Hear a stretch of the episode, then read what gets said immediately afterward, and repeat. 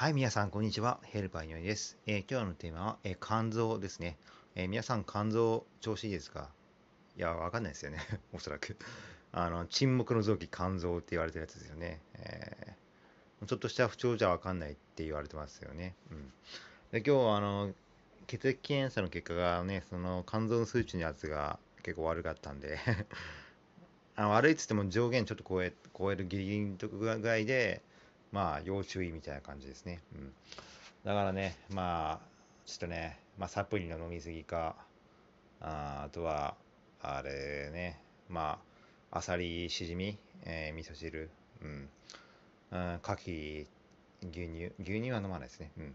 まあ、今言った貝類とね、大豆系をね、ちょっとね、1ヶ月ぐらい試して、また肝臓の数値をね、えー、調べてみようかなとは思いますね。はい。ではまたあ、その前に、まあ、今日は健康 健康のテーマでしたね。はい。えー、肝臓がテーマでしたね。はい。ではまた明日、失礼します。